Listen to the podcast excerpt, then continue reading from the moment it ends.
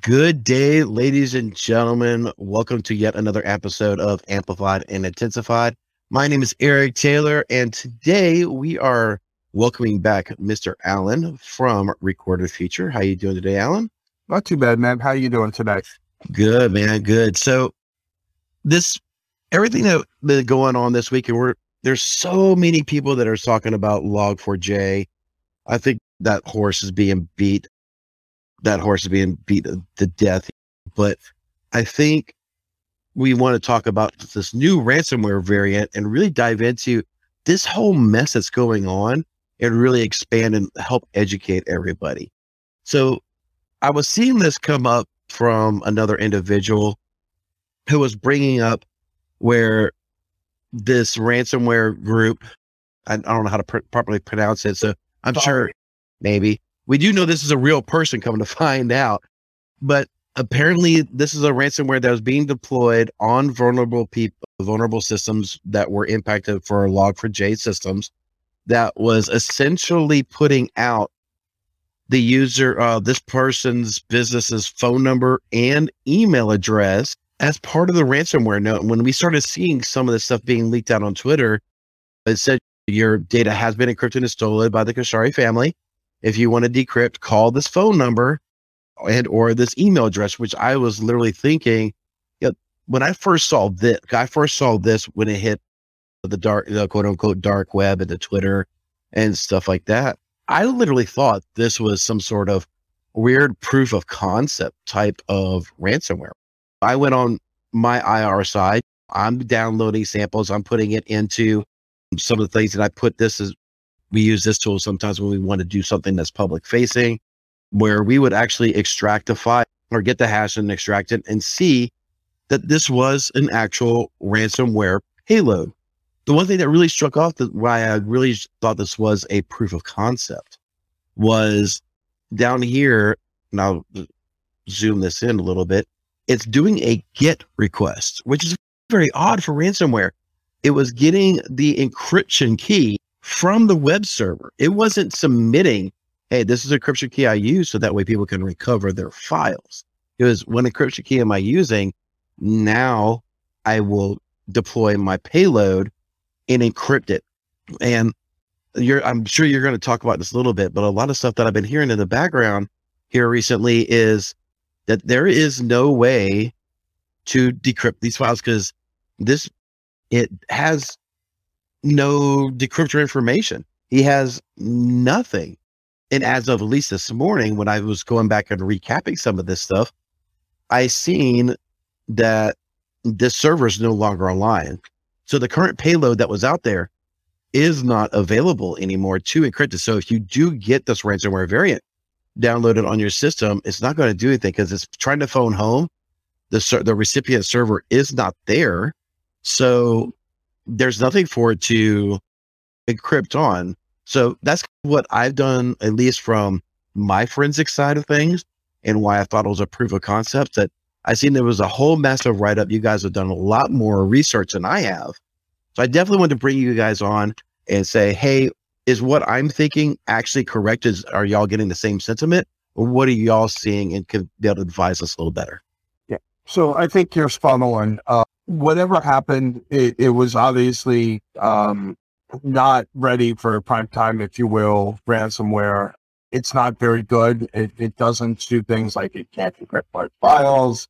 And so the few places where we've seen it just encrypts a little bit of the things, a little bit of the files on the system, and then it just dies.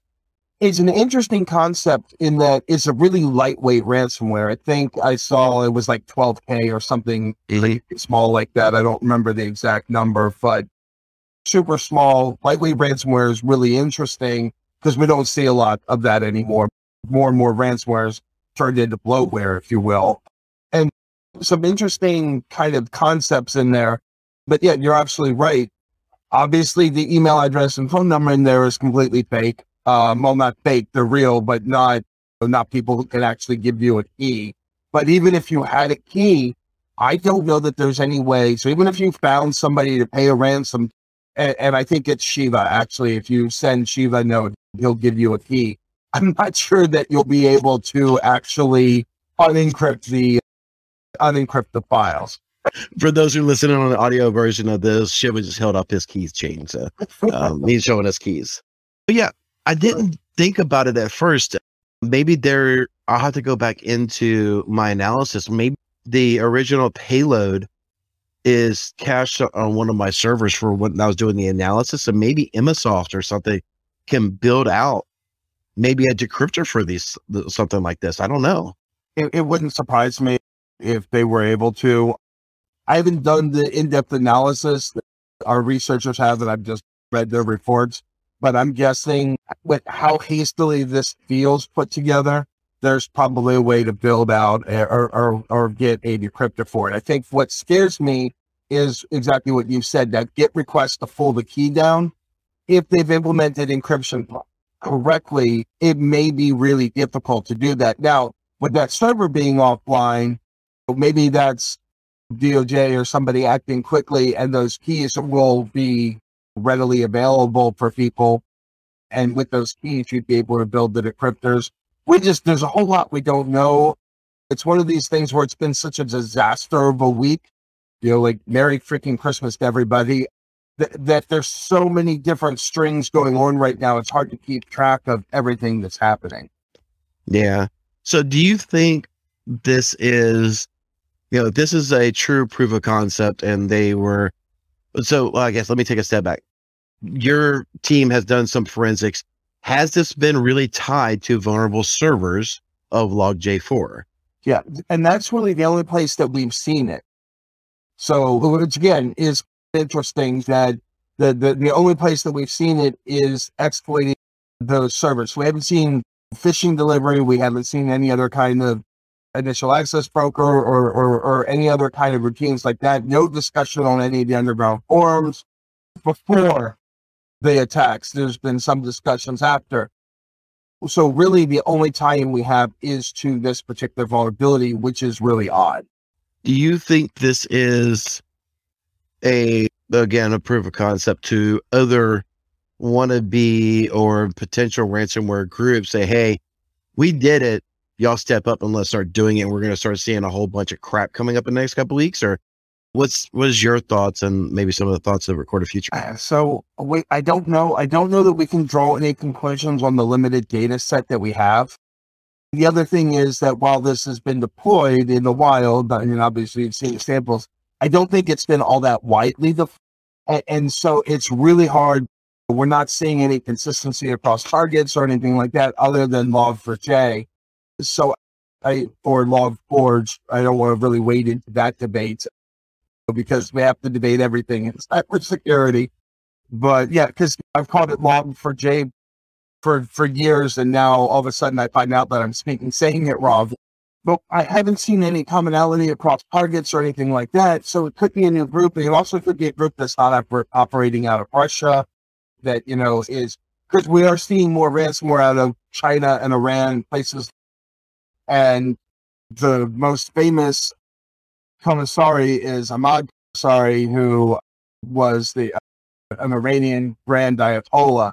So when I first saw the name, I'm like, is that tied to that? That would be a real specific tie to Iran. And I'm not saying that's true. There's no other evidence of that. The most likely explanation, as you say, is because the name is in the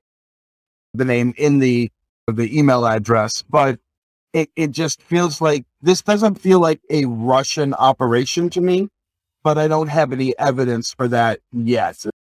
We have to continue to collect evidence. So just gut feeling, and be very clear, my gut feelings are wrong a lot. Yeah. Just the fact that it wasn't pulling something from a Tor network. The server was hosted in Louisiana.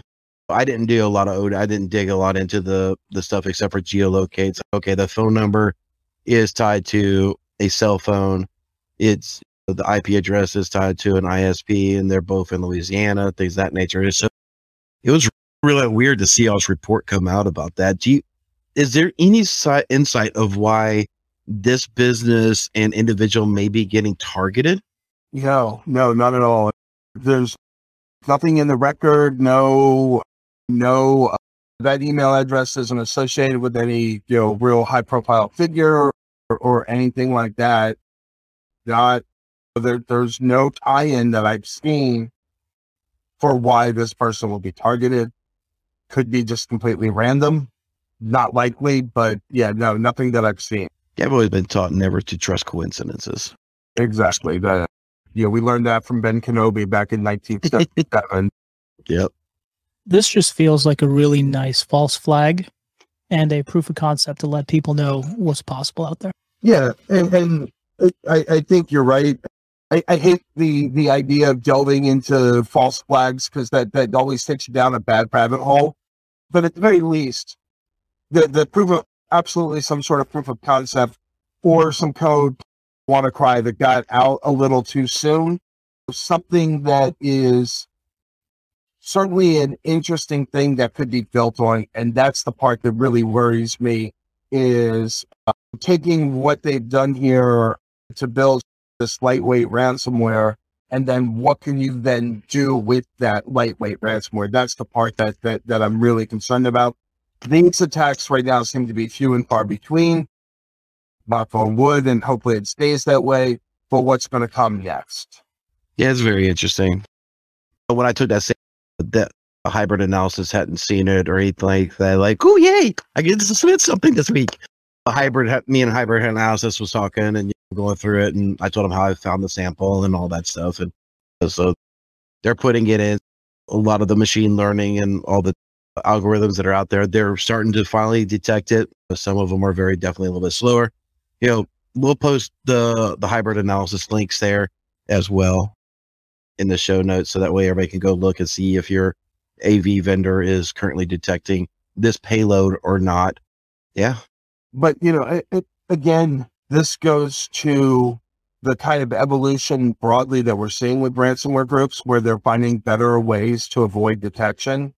They started by doing as much as possible in memory, and now EDR, you know, platforms are catching. Well, a lot of EDR platforms were there, but a lot of people weren't monitoring what was, you know, what was being detected in memory. So that's starting to catch up. So now going the other direction, we're going to create a file so small that it avoids detection by a lot of security vendors because it's smaller than malware that we currently see. So that's again where we're talking about that proof of concept and scariness. That worries me is this is another way for that ransomware groups may avoid our normal detection mechanism. Yeah. So to the credit of, you know, our favorite people, CrowdStrike, and even though we like to beat up Sentinel One from time to time because we think they're a little bit, at least I think they're a little goofy, but at least when I threw this payload at both of those, both of them picked it up right away because of their machine learning. So good. You know, those who are out there and maybe CrowdStrike or Sentinel One fans know that, you know, 99% of these people didn't know about this. At least the machine learning built into those two platforms worked right away. And that's the nice thing about ransomware. One of the nice things is there, you have to do things a certain way in ransomware. Like, you know, even if you make a really small file and can avoid detection on a lot of things, the way you call the crypto libraries, the way you call the files in order to start the encryption process and so on. There are only so many different ways that you can do that. So that machine learning can pick up on those files once they start getting to that activity.